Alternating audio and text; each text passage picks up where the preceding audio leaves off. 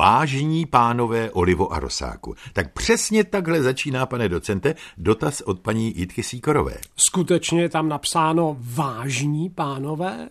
No tak to vidíte, my se tady celou dobu snažíme proložit náš pořad alespoň zrnky humoru, když už ne humorem jako takovým, a paní Síkorová nás osloví jako vážné pány. Tak si říkám, jestli bychom své angažmá v tomto pořadu neměli raději ukončit a věnovat se něčemu, kde budeme úspěšnější. No já bych to zase tak vážně nebral. Já bych to bral tak, že tam prostě chybí E.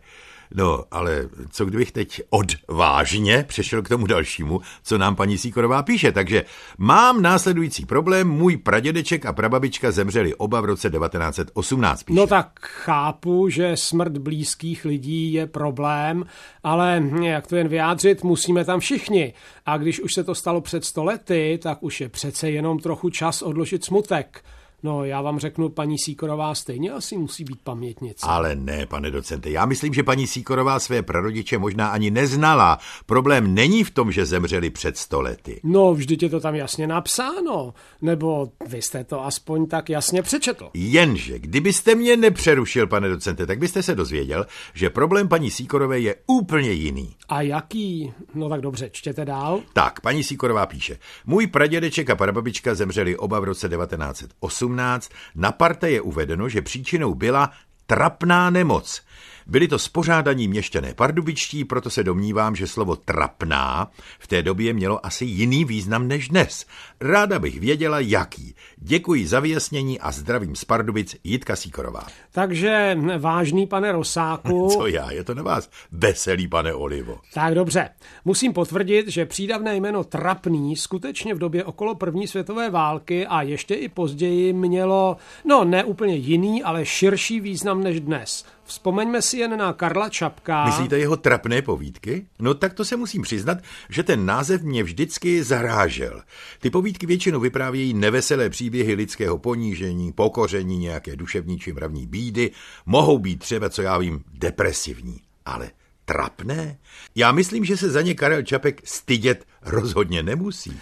Um, tak víte co, já vám i paní Síkorové ten název jednoduše přeložím do současné češtiny. Kdybych byl vydavatel, jakože nejsem, ale kdybych byl, tak bych tu knížku dnes vydával pod titulem Bolestné povídky. Ale bolestný přece snad není trapný, to je úplně jiný význam. Ano, v současné češtině jistě ano. Dnes, to máte zcela pravdu, bychom slovo trapný mohli v mnoha kontextech daleko spíše pokládat za synonymum slova zahanbující než slova bolestný. Ale to neznamená, že tomu tak bylo vždy. No tak chápu, že ve středověku to slovo mohlo znamenat něco jiného, ale upřímně řečeno, v Čapkově češtině mě to zaráží. To mě také čeština tohoto autora působí vždy dojmem, že je moderní, dnešní. Tohle je skutečně podivná výjimka, ale k věci. Slovo trapný nemáme doloženo ani ze staré češtiny, ani z doby humanismu. První doklad je z roku 1790 a zní práce jejich jest trapná a nevláčná. No, to je krásná čeština. Trapná a nevláčná práce.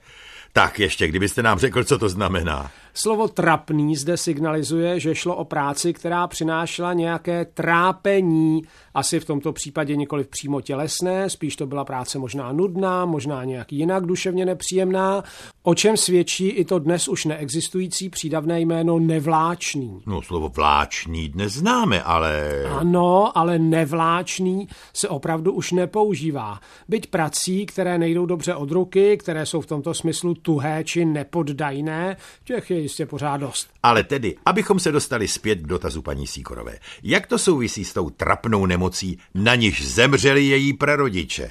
Inu, diagnózu vám z toho nestanovím, ale je jasné, že zemřeli na nemoc, která jim ve svém průběhu přinesla nějaké bolesti, něco nepříjemného, nějaké utrpení, nějak je trápila, no a tak byla trapná. No tak já bych si vzhledem k tomu letopočtu 1918 dovolil typovat, že to možná byla španělská chřipka, které na konci první světové války podlehlo víc lidí, než kolik jich zemřelo ve válce. To je samozřejmě možné, ale je to přece jen pouhá domněnka. Paní Síkorové ani komukoliv dalšímu nedává žádnou jistotu, že to bylo opravdu tak. Tak dobře, to jsme si objasnili jednu věc, ale kdybyste se mohli ještě nějak vyjádřit k tomu posunu významu slova trapný do té dnešní podoby. Přesně řečeno, to nebyl vlastně posun v úzkém slova smyslu, že by se ten význam posunul do zcela jiné oblasti. Ten význam se vlastně jen zúžil na část, nevelkou část významu původního. Původně znamenalo slovo trapný opravdu trápivý, bolestný, zcela obecně. V 19. století nacházíme doklady typu smrtí hrozných ani muk se trapných nijak nebála. Nebo shledání otce se synem po trapných šesti letech.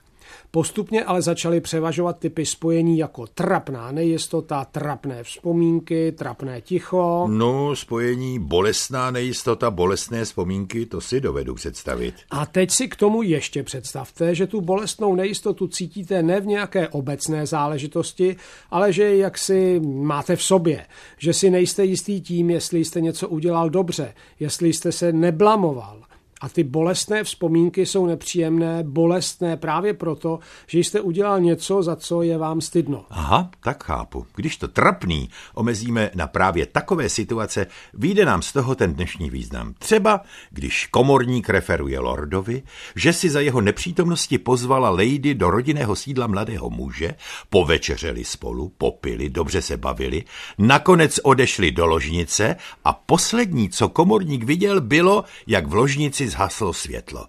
A na to lord prohlásí. Proklatě. Zase ta trapná nejistota.